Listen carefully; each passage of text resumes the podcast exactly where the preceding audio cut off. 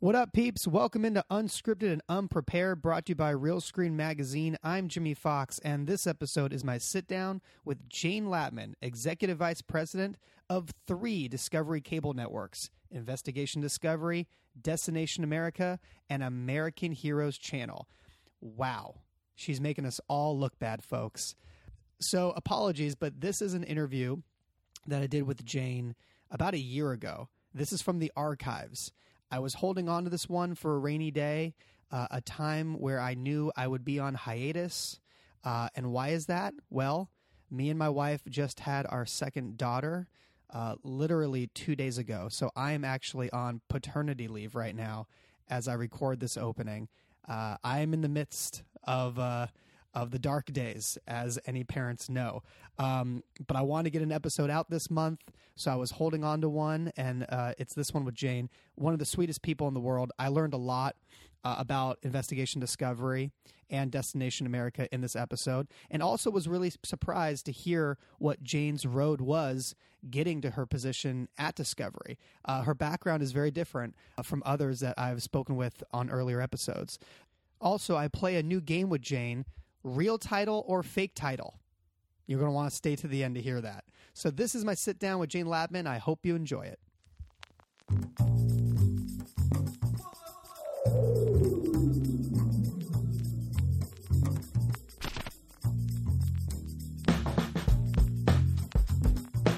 What is with Discovery executives constantly being switched over from one network to the next? You guys are constantly shuffling the decks over there. Yeah, I, I've been at ID for since the beginning, so that part hasn't shuffled. How many years have you been over there? I've been over there since 2003, so 13 years. Unbelievable. Since before ID. Yeah.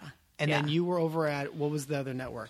You were just at Yeah, so before ID was ID, it was a channel called Discovery Times. okay, got it. And then what, what was the no? But recently though, you were at the Lifestyle network that you had. So, so yeah, there there is some shuffling, especially with the smaller networks and the group presidents. Um, each have a number of networks, and Right. I think sometimes it it it shifts uh, according to demographics. Um, Lord knows, right? No, I know, I know. and it was. What was the name of the network you were on? It was the. So it was the- Discovery Life Channel, which Discovery had Life been Channel. previously Discovery Fit and Health. That's right. So not only did the executives shift, Right. the brands the shift brand as well. shift as well. Yes. But ID has really been your bread and butter now for 13 years. Well, for for eight years, it's eight years old. Got so I started at Discovery Times Right. in the when I started at Discovery on a three week contract. and you living out there in Silver Spring, it is right. You're in Yeah. Silver Spring. Uh, yeah. It is the most normal, I think, existence that a television executive can have because you're not in New York, you're not in LA. I can't imagine you're getting pitched all that often. oh, we get pitched all the time. Are people Producers just- want to sell. So they're just flying out there all the time. Yeah, and I mean uh, uh, because um, for a long time Washington D.C. was um, Hollywood on the Potomac. Right. It was you know you had National Geographic. Right. You have um, you have PBS. You have uh, TV One, Travel Right. Channel, and all the Discovery networks. So that's a lot, and I'm probably leaving some out. Right. So there was plenty. There's plenty of production work, thriving production community, thriving network community. So a producer could come in and one stop shop see, you know, 15 different networks. How did you come up? Did you come up through news? No, I came up through theater. Really? Yes, What did you do in the theater? I was a theater director. It, you were a theater major? I was a theater major in college. Where, where'd you go? I went to Oberlin College. Okay. Where's In that? Ohio. In Ohio. Mhm. I'm from New York. So you came through the theater. I came through the theater. So I was going to end up back in New York. I started directing plays in Ohio and then came to DC. I had spent a summer in DC uh, during college and liked it. So I thought I was doing a big fish, small pond thing Right. in the theater. So started in a small market, Cleveland, Ohio. Come to DC, was loving um, the small theater community there, the, the small professional theaters. I was getting a lot of work, not getting paid a lot, um, and then was going to end up in New York directing plays. Right. But that's not what happened. what happened? so I was directing plays and bartending, and uh, one night I was carrying a case of beer upstairs in the bar and, and said, you know what, I don't know that this lifestyle is going to work out long term. in terms of um, what I was realizing it would take to to really make a living in the theater, I realized you would have to uh, teach it or administrate it. You'd have to basically eat, sleep, and breathe it 24 7, um, work day and night, and not necessarily have a lot to bring to it because you're not really living a life. Right. Also, I, I looked around and a lot of the directors who were really skyrocketing had trust funds. They weren't bartending at night, you know, Right. they, and so They didn't um, have to work a second job. no. And so they actually could maybe go live some life, bring it to their art. You know, they just had more freedom. What kind of bar were, were you at? Um, it was- a, what kind of was it like a full on like dive kind of bar, like a New York? I worked in those, but no, the, the last one I worked in was a really nice uh, restaurant, a nice Italian restaurant in Georgetown. you can plug it. You can tell me the name It was. Paolo's in Georgetown. Paolo's. It's been there forever. It's still there. It's delicious. Great bar. Got it. So you are a bartender in Georgetown And You a are- director. and you're directing on the side as well. and writing grant proposals to try to raise money for the theater that I was working for. And yeah, so so I quit. Cold turkey. Yep. And you said, what was the plan from there? Um, well, first I said um, I had a friend in in news, um, uh, broadcast news, and she I, I she said I can introduce you to some people. So I started having informational interviews at the bar. Um, and uh, so friends would bring people in, and I'd ask them questions. And I guess I realized, okay, I want to do television. It sounds like television will use a lot of the same muscles as theater directing. Um, was not thinking uh, as as granularly as as network versus uh, production versus Right. you know. I just I thought, okay, television sounds good. Probably not news. That's all I kind of knew. So so I um, quit. I signed up for uh, temp agencies that that staffed for media. Right. And so I uh, got was some the first- work. what was the So for first gig? Answering phones at a post house. Right. Um, I knew nothing about television. Nothing. Like I didn't know what a post house was, but I was answering phones. Right. There was one point where I was asked to put a label in a tape case, and I couldn't do it because you have to kind of open the tape case. If you remember the labels, and I had it closed, and I was trying to stuff it in, it was ripping. It was so embarrassing.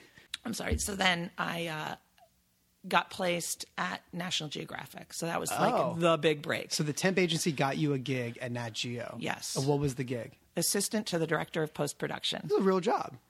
Yeah, well, it was still a temp job, Okay. um, but it was, you know, possible long term, possible yeah. permanent. And now you're directly working under somebody at the time. Yes. And I didn't know what post production was. I didn't know anything about television. Like, I can't stress that enough. Um, but I walked in the door and was like, wow, this is National Geographic. This is fabulous. And it was the day that, um, and I'm, I'm not kidding, it was literally the day that they were moving offices and taking the Steenbecks out and Right. bringing Avids in. Okay. Not that I knew what a Steenbeck or an Avid was, Right. but but I learned. Um, I didn't know what three quarter inch tape was. I bet a lot of people listening don't know what three quarter Yes, inch many tape of us is. don't. Wait, did, so did you just rise up the ranks at Nat Geo? So yeah, so I was this guy's assistant, um, and then um, I, it was a little boring. He didn't have a lot for me to do, sure, sure. so I asked him, "Can I do some other things?" And I I started fact checking for the research department. Um, and then that morphed into somehow evaluating proposals that were coming in for their co-production department. I mean, back at that time, they didn't have um, a channel. It was it was National Geographic Explorer. Was It was just the videos. well, it was the videos, and there was a show called Explorer on NBC, and they did specials for PBS. Huh. God, I guess I never really thought about that. I guess I never really thought about when the channel itself launched. I remember being a kid and seeing the magazine and the videos were things they sold like through a 1 800 number. Uh-huh. I never even thought about the fact that the network wasn't always in existence in the early, early days of cable. Yeah, When and this did was in the '90s. When so did the network launch? Right around the millennium. I don't know Huh. the exact date. It launched like right around the time it was launching was when I left. Um, Got it. but yeah, So it's a yeah, it was a weekly show. They had a two-hour weekly show that that was a segment show. So I mean, it's a lot. so funny. lot You, you never think of Nat Geo as a young cable network. Yeah. But com- comparing it to some others, it, it really is. yeah, yeah, it really is. It really is. Okay, so how did you get to Discovery? Well, so so I did a bunch of stuff at Nat Geo, and then it was time for me to move on, and um, I decided I wanted to to do production. Okay. and so I went freelance, and I I guess the big break there was I became associate producer on a series about nursing. Okay. So it was a five part series about nurses um, in John Hopkins Hospital, like like Verite. Um, really intense production um, and a lot of fun. And uh, so then I AP'd for a while, started writing as well, um, and uh, script polishing, and anyway, worked my way up to producer. And then I was finishing up a gig um, producing a show. I ended up doing a lot of health shows. A show about it was called Top Ten Cancer Myths. I was finishing up the deliverables on that show, and uh, a friend called and said that there who had start a friend called who worked at Discovery Times, and said, you know, we just launched this channel. Um, there are all these tapes sitting here for possible acquisition, and we're so busy with our commissions. There's this. Do you want to come over for like three weeks? Actually, she didn't say, "Do you want to? Do you want to interview to come over for like three weeks?" and and watch these tapes and, and evaluate them. Right. And I thought, all right, I'm just finishing up this job. So so I actually interviewed that day um, and got that gig. But I also know if I hadn't interviewed that day, I wouldn't have gotten that gig Exactly. Um, because there was somebody else in the running and blah blah blah. But it was just yeah. So um, and came over for three weeks, finished r- watching these documentaries. Said here's out of the thirty, here's two that look really good, but they're going to need some re- re-narration and things like that. And they were all so busy, and they're like, well, well, can you just stay a few more weeks and like take care of it? And so uh, that turned into three months, turned into six months, where I was heading up acquisitions at Discovery Times and um, sourcing them, buying, you know, learning how to negotiate the deals Sure. um, with the help of business affairs, um, and then reversion the producer skills and writing skills to, to reversion them. And now you are what? Thirteen years. 13 right? years. Seven with ID, right? I'm getting that right. Eight. eight, eight with ID. And ID now, you have risen up the ranks where you oversee the development um, out of Silver Spring for ID. You are living in this constant world at ID where it is some of the darkest stories on television, but produced in a way where there's kind of a wink. Sometimes. you guys have fun with you know some of the titles and things like that, which we'll, we'll get into a little bit later. I want to play a little game with you, by the way. Um, but you know, I've talked to writers before that have written for shows like Criminal Minds and you know really dark dramas, and usually they have to shuffle the decks and move on from those shows because they're living in such a dark place every day when they go into the writers' room. For you, where ID are producing a lot of shows that deal with murder and betrayal, how does the darkness not consume you when you go home at night every day? Like, is it hard to shut that part of your brain off? It's kind of like when you talk to policemen, you Yeah. know, to, to shut off what you saw that day and then Yeah. go home. Like, does it affect you? Yeah, it does. It does affect me. I mean, I think you do shut it off, and you, you know, it- and and I also think that that our team. I've always said we laugh more than probably any other network on cable. Like we laugh all the time because I think we know that we're dealing with such heavy, serious, dark things. We know what can happen that we better enjoy Right. life. Uh, It sounds sort of cliche, but I mean, um, and it probably also we're there's something like we're we're, we're in the trenches together dealing Yeah. with all this stuff. So uh, it, it creates deeper bonds, I think, amongst the team. But um, but yeah, I mean, I have nightmares. Um, Do you really? yeah, Unbelievable. Yeah, not Even all the time, But even after all these years, like eight years of, Yeah. of living in the ID landscape, you, you, you still have nightmares. Yeah, and and um, I I think I go th- for me personally, I go through cycles where it's like I'm removed. You know, you sort of treat it like it's not not not real on some level. You're looking at it uh, uh, is it at the story level. You're like, what is this story? What are the beats? What are the, and you're not you trust you don't live in the. Uh, the, the grief of it all, Right. But then I have weeks where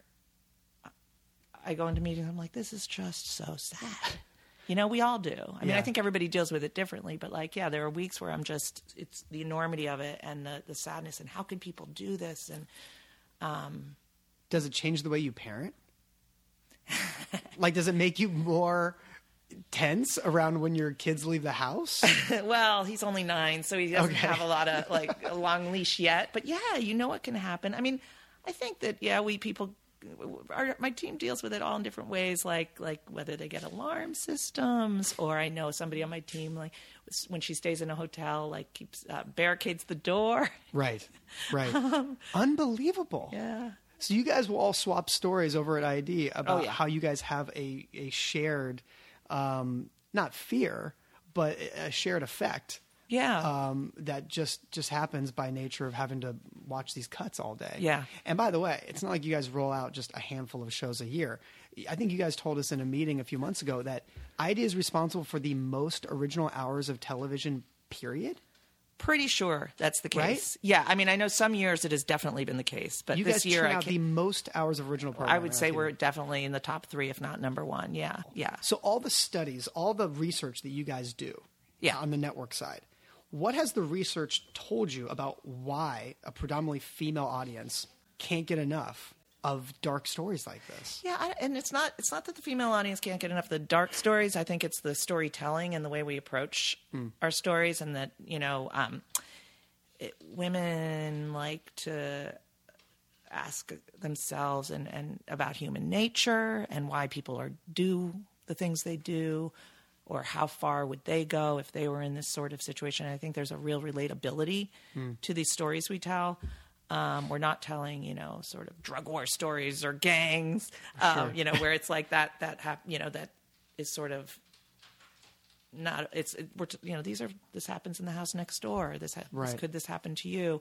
Um, these stories are really emotional. I think that women are drawn to emotion um, Right. and and about relationships and and human motivation. Where do you see ID going in the future? Because predominantly right now, I think the, the general consumer knows it as mostly recreation shows. But the world of investigation is so much broader than just recreation shows about murder. Where do you see ID expanding, say, in the next three years? I mean, I think the mystery, the mystery and suspense storytelling is our bread and butter, Right. and it's sort of like HGTV. Like there is this core, core, core programming Mm-hmm. um, that might improve production quality wise. Might you know, I, I would say it could get better, but it's not going to change much. It's just like mystery books from 20 years ago, you know, and are, haven't changed much from mystery books today. But um, but I think we ha- I think we have more room to expand and and explore different kinds of formats like like um, active investigations. Right, Um, more documentary, straight mm-hmm. documentary, real time storytelling. I also hear a little rumor that you guys might be playing with the idea of doing scripted, yeah, like yeah. straight scripted. Yeah, but it'll be. Um, we're going to start with uh, based on true. Our audience does like a part. Our brand promise is these are true stories, and there's something Right. that's appealing about that to our viewers. Right. Um, and so, so based on true movies, sure. So there's no reason that you guys couldn't do your own miniseries version of the OJ miniseries. Absolutely. Like that's something that could be an ID scripted show. Absolutely. Are there other famous cases that you feel like could work for that? I mean, yeah, we. You I guys have mean, kicked we around could have done OJ, or you see that. Um, you know, Dick Wolf announced Menendez brothers and things like that. So yeah, we could. We're we're playing around with what what we should pursue if we were to do a big serialized brand name. Do you feel like now there's so many other networks jumping in the waters of what's kind of been your corner? To use a wire expression, there's so many networks now dipping into true Sure. crime in so many different ways, but it feels like you guys were kind of the pioneer Uh-huh. of that form of storytelling. That's kind of your world. Are you guys now seeing more competition than ever? Right now, uh, yes. You know, June 2016. yes. I mean, and and and sitting at Realscreen and knowing that that other buyers are looking. Yes. But I mean, I think it'll be interesting to see how that pans out. Who sticks with it? Who doesn't? Um, where it works? What brands it fits on? How it fits? I mean, there's it's. We've seen people, uh, other networks come and go in this space, and I think there's ad sales issues that that everybody's going to have to work out that we've managed to work through. Oh, well, tell me that. Well, I mean, I think the fact that we're 24 7 meant there's nothing else to buy. Right. so if you're going to buy on our network, that's what you're buying. But also the growth story. I mean, the growth story is what's really allowed us to, to monetize. Yeah, yeah, yeah, yeah. You mean even And, the, you know, that, that the numbers, the numbers speak for themselves. And the length of tune. We have also the number one length of tune in cable. Wow. So people watch, they watch through commercials. So, I mean, I think I think that the competition is good in that uh, it might get viewers who, who have never heard of ID to, to watch something and say, oh, I like this crime stuff. Where else can I get more of it? Right. And then they'll come to us. Okay, so I want to switch over to Yep. Destination America. Okay. Because you are the GM I am. of that other cable network. You have Yes. two cable networks Yes. under your purview. Yes. What is Destination America today? Because just as the consumer, I went on the website. It looks like it's basically now the paranormal channel. we are doing more and more paranormal, yes. Yeah, it's, it's like it, literally on the website. It was six paranormal shows and barbecue pitmasters. That's what was on the website. Well, our new shows right now. So we've been since I came on um, in and and when since January really, we've been um, all our new shows except one barbecue show have been um, in that space because it is working so well for us, and uh, it, it's by far it's the most popular genre. So so DA was very broad based, Right. It had property and food and paranormal and and um, when I came in, I saw that that was the paranormal just did so much better. And also, right around that time, it was also becoming clear that that for a small network like Yeah. DA, uh, having a clear brand probably would um, be the best way to reach our to reach a, a particular audience consistently. What does the research tell you? Who is the core audience right now tuning into Destination America? It is well. I mean, it changes because I mean, uh, uh, uh, barbecue audience Right. is going to be really different from this paranormal audience, Sure. and even with the paranormal, it it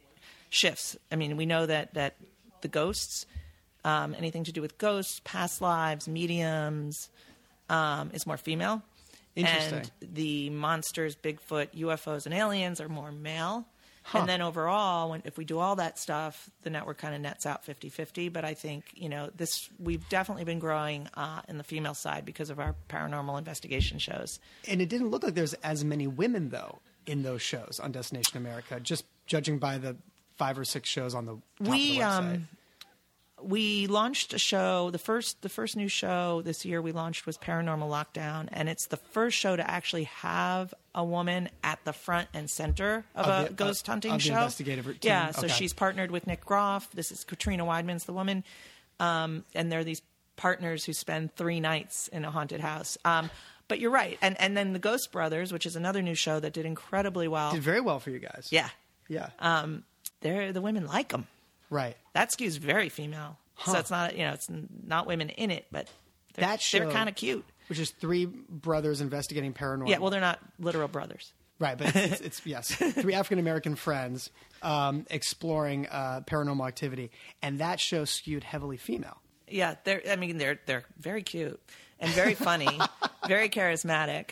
Um, and I think you know part of the charm of of um, of that trio is that they are new at this and they're sort of like you feel like as an audience member they're what I'd be like if I started doing this Right. like they're actually they get scared Right. you know Yeah, yeah, yeah. Wait, so they're brand new to this world. They're not well they they're new at it they've done it and they they had experience they had experiences each individually as children ha- had something happen um, and they talk about that in some of our our did on our website but um and so they've always been very curious um, but they all say they come from a culture where you don't mess with this stuff right. but they were frat brothers and they decided they wanted to do this together but they're not like some of our other casts where they've been doing it for years and So they it, it literally is like pretty- the, the first act of Ghostbusters. Yeah. it's three buddies who are in college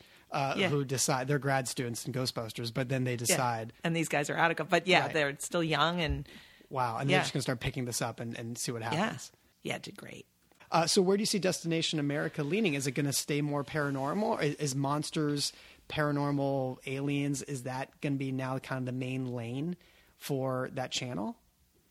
Um, because I feel like why wouldn't you? Yeah, at this yeah. point, if I it's mean, working, again we're small um, and it is smart to be a clear brand um, well, so I feel like that's yeah. what cable is these days. Yeah. It's extremely niche on on every channel Yeah. now. Like everybody has their area of expertise, and it's harder for producers because uh, there are there are um, less places to take each and every pitch now. Yeah, so you it- have to be much more focused for each, and that's just Yeah. so much more work. every yes every channel is so much more specialized now so it is rare as a producer when you have a project in your slate and you think oh there's like six places i can pitch this Yeah. Th- that used to be the case all the time i feel like the only example now is if you have a female doc series you can still take a female doc series to like we and vh1 and oxygen and you know TLC. E and tlc you know and lifetime that's kind of the last show where you can just take multiple places. Everything else is so specific now Yeah. that it's usually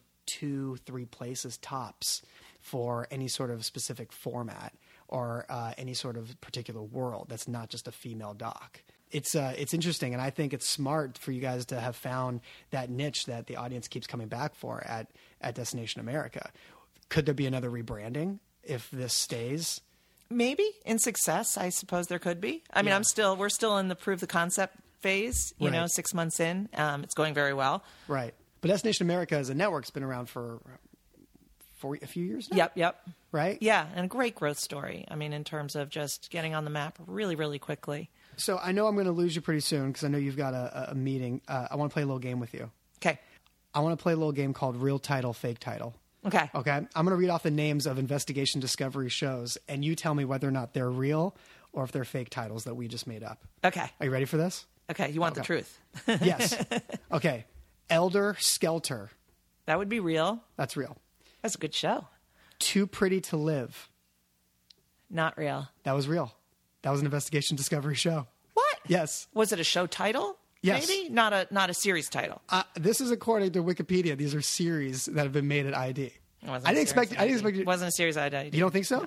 We're gonna have to fact check this. We should. We should. Too pretty to live. Yeah, because you know what? I would pass on that concept because there's a certain blaming the victim weirdness about that title that we pay attention to that sort of thing. Like, But you guys are. she died because she was pretty. You guys may produce the most hours of television on TV, but you are one of the toughest nuts to crack. I know.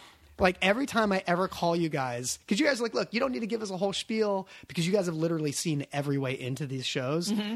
You guys say, just give us a good title and we could probably come up with a show that fits that great title. How close is it to that at this point? Because you guys have seen every pitch come through. It's really hard to give you guys a take you haven't heard a million times. Yeah, I mean, it's not as simple as give us the title, but it is like a log line, and then we'll back and forth. And, and the team really develops from the ground up with the producer because it is Right. true. Like you, you don't don't go work up six different ten page pitches, Right. You know, because we have seen a lot, but but give us ten log lines, and I bet we'll find something we can work on together. Um, but find out about Too Pretty to Live because We're- that's not a series, We're going to look that up. I stabbed him in the balls. not a series. Not a series. That's a good one. Good job. Uh, wives with knives. That is real.